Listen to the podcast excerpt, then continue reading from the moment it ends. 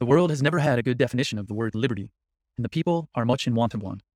We all declare for liberty, but in using the same word, we do not all mean the same thing. With some, the word liberty may mean for each man to do as he pleases with himself in the product of his labor. While with others, the same word may mean for some men to do as they please with other men in the product of other men's labor. Here are two not only different, but incompatible things called by the same name, liberty. And it follows that each of the things is, by the respective parties, called by two different and incompatible names, liberty and tyranny. The shepherd drives a wolf from the sheep's throat, for which the sheep thanks the shepherd as a liberator, while the wolf denounces him for the same act as the destroyer of liberty.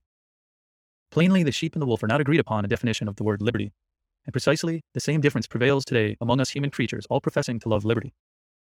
Hence, we behold the processes by which thousands are daily passing from under the yoke of bondage, hailed by some as the advance of liberty, and bewailed by others as the destruction of all liberty. Recently, as it seems, the people have been doing something to define liberty, and thanks to them, that, in what they have done, the Wolf's Dictionary has been repudiated. President Abraham Lincoln, April 18, 1864.